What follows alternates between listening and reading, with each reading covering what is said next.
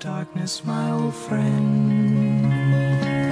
I've come to talk with you again, because a vision softly creeping left its seeds while I was sleeping, and the vision that was planted. Llevamos dos años desde que los primeros casos de COVID irrumpieron. El costo en vidas ya se traduce en millones y el costo económico y fiscal para mitigar su impacto lo vamos a sentir durante los siguientes cinco años. Pero hay verdades que estamos viviendo en este momento que tenemos que rescatar. Por un lado, el esfuerzo por vacunar de los gobiernos y por otro, la reactivación económica. Y es aquí donde surge la preocupación que una sobrereacción por la variante Omicron dé al traste con la recuperación en un momento donde los índices de inmunoresistencia deberían darnos cierta tranquilidad. Y voy a dar unos datos. Hasta el momento se han aplicado cuatro mil doscientos sesenta millones de vacunas en el mundo. Pero si nos enfocamos en Colombia, los resultados son más formidables. El Ministerio de Salud reportaba treinta punto ocho millones de colombianos con una dosis y veinticuatro punto cuatro con dosis completas. Es decir, sesenta y uno punto seis y cuarenta y cuatro punto ocho de la población aproximadamente. Incluso por encima de los promedios mundiales que alcanzan cincuenta y cuatro y cuarenta y cuatro por ciento en esas mismas categorías. Pero llega la variante Omicron, encontrada en Sudáfrica, que fue declarada preocupante por la O M S, dado que parece propagarse con mayor facilidad, pero sin estudios concluyentes sobre su mortalidad. Si no controlamos el pánico y revisamos todas las cifras, no solo las que nos dan los noticieros, por ejemplo, mirar cifras U C I, un setenta y siete por ciento menos de uso en este cuarto pico comparado con el tercero. Y de la totalidad de fallecimientos en esta cuarta ola, el noventa por ciento corresponde a no vacunados. Pero este podcast no es para hablar de picos ni estadísticas, sino, así como al principio de la pandemia se tejieron y aún se habla de las teorías conspirativas frente a la naturaleza de esta, también en la Edad Media las hubo sobre el origen de la peste negra. Pero a diferencia de hoy, en ese momento sí se usaron como armas biológicas.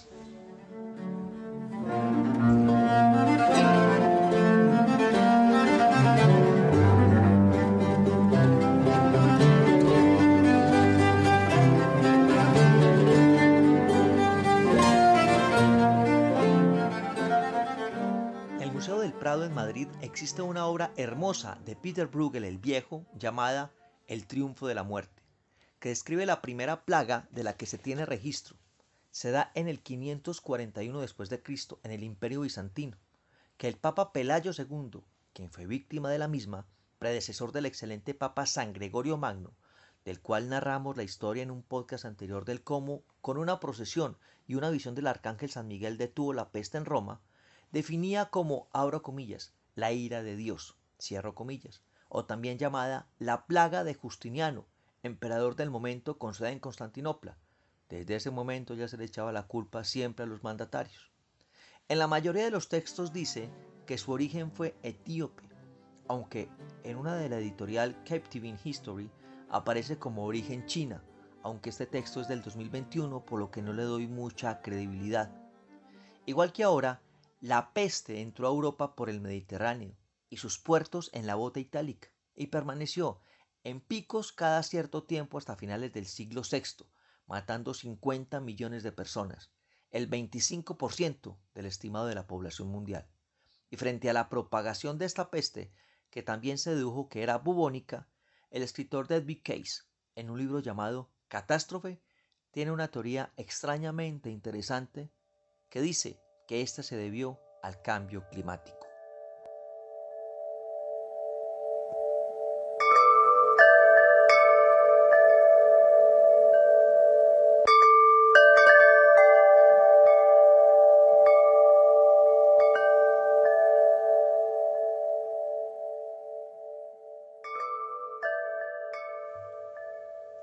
Abro comillas.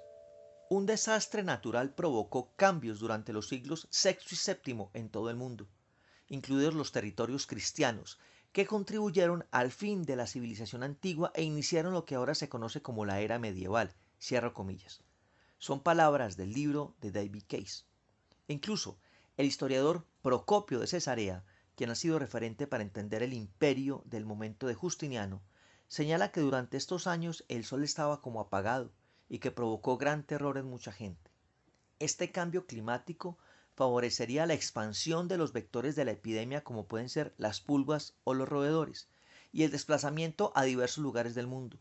El cambio climático, según Keys, pudo ser provocado por una gran erupción volcánica u otro factor que provocase una gran explosión que liberase millones de toneladas de polvo a la atmósfera, aunque el New York Times dice que la evidencia presentada en el libro de Keys es deficiente. Pero esta peste bubónica, que regresaba ocasionalmente, incluso la última vez alcanzó tamaño de pandemia fue en el siglo diecinueve, asolaría a Asia y Australia y tuvo su origen, adivinen dónde, en China.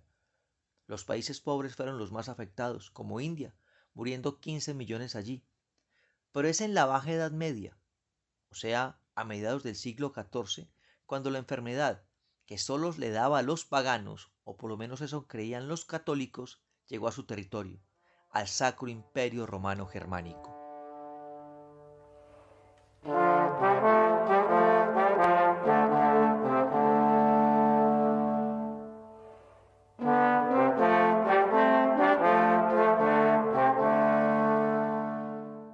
La Edad Media no es tan oscura como creen muchos, con poco conocimiento de la misma, aunque la verdad sí había un cierto nivel de ignorancia piadosa y un falso sentido de protección, ya que la enfermedad solo había aparecido en China, donde tuvo su origen, Persia, India, Siria y Egipto, todos ellos paganos, herejes. Esa era la prueba que el catolicismo era la religión correcta, hasta que en octubre de mil trescientos cuarenta y siete la gran pestilencia tocó a Europa, otra vez por Italia. Pero existen dos teorías interesantes de su arribo.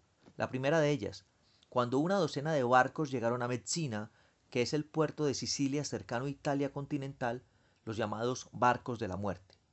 La gran mayoría de los marineros ya estaban muertos, provenientes del norte de África, y los que aún sobrevivían estaban llenos de bubones, de ahí el nombre, ronchas grandes, negras que despedían pus y sangre. Las autoridades inmediatamente hicieron devolver los barcos con vivos y muertos, pero ya era tarde. Muchos curiosos ya habían tenido contacto. Aunque siempre hemos escuchado que ésta se ha contagiado por pulgas, hoy sabemos que también por el aire a través de partículas de saliva. Pero más allá de las víctimas directas, también hubo otras, de aquellos que buscaban culpables en la religión, los judíos, que fueron perseguidos por causar la ira de Dios, hasta que el Papa Clemente sexto, que aunque había pronunciado la frase «pestilencia con la que Dios castiga a su pueblo», emitió una bula prohibiendo el maltrato a los judíos. Y la otra teoría, de cómo la peste también entra a Europa, tiene que ver con el uso de esta como un arma biológica.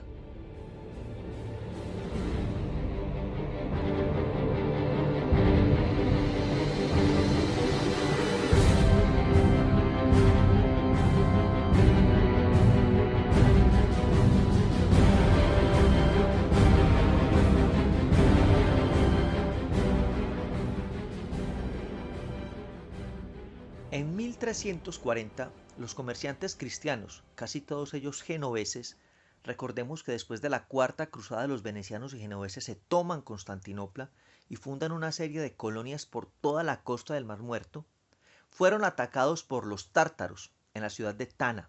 Entiendo yo que esta ciudad está cerca a Azov. Los tártaros son una tribu descendiente de los mongoles y habitaban cerca de la península de Crimea. Estos últimos, o sea los genoveses, decidieron huir de los tártaros y encontraron refugio en la ciudad costera de Caffa, hoy Feodosia, donde hicieron construcciones fortificadas para la defensa, además de estar en un punto estratégico entre el Mar Negro y el Mar de Azov. Pero hasta allí llegaron los tártaros. Y es el comerciante italiano Gabriele de Muzzi que en sus memorias cuenta la siguiente historia sobre la crueldad humana.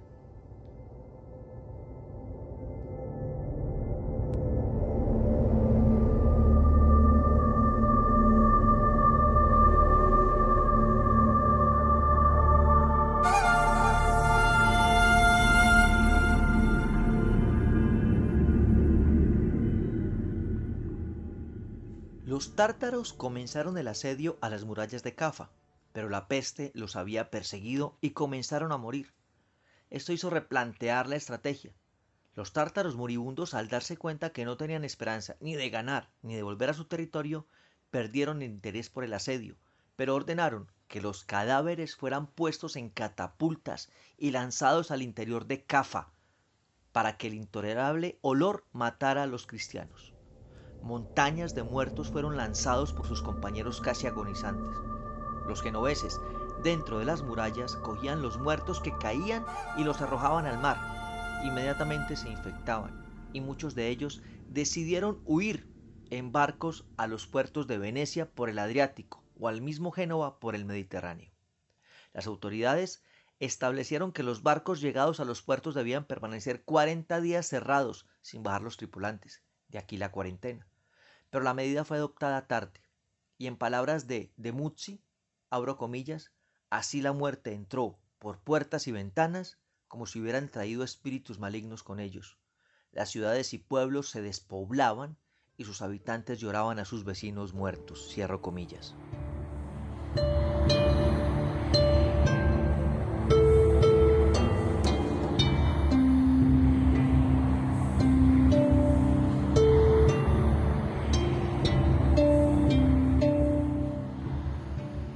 Con la pandemia actual, convirtiéndose en endemia, ha estado rodeada de teorías conspirativas, desde el complot de Big Pharma, la teoría de Trump, del Estado profundo, o que fue creado como arma biológica y se escapó, o la del gran reinicio del Foro Económico Mundial, o que el COVID no existe, o usar chivos expiatorios como Bill Gates, hablando del nuevo orden mundial, que tiene mucho que ver con teorías de creyentes cristianos sobre la venida del anticristo, sin entender que el nuevo orden mundial, como reorganización global, se ha establecido muchas veces.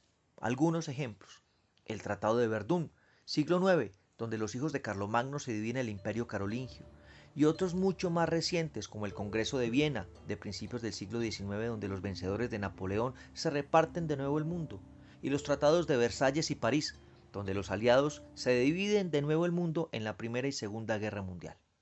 Pero independientemente de cualquier teoría, sin entrar en ese debate, respetando todas las posiciones, el hecho es que hasta hoy la estadística está a favor de los vacunados. Y nada ha demostrado, como si en la Edad Media, que haya sido usado el COVID como arma biológica. We'll meet again. Don't know where, don't know when, but I know we'll meet again some sunny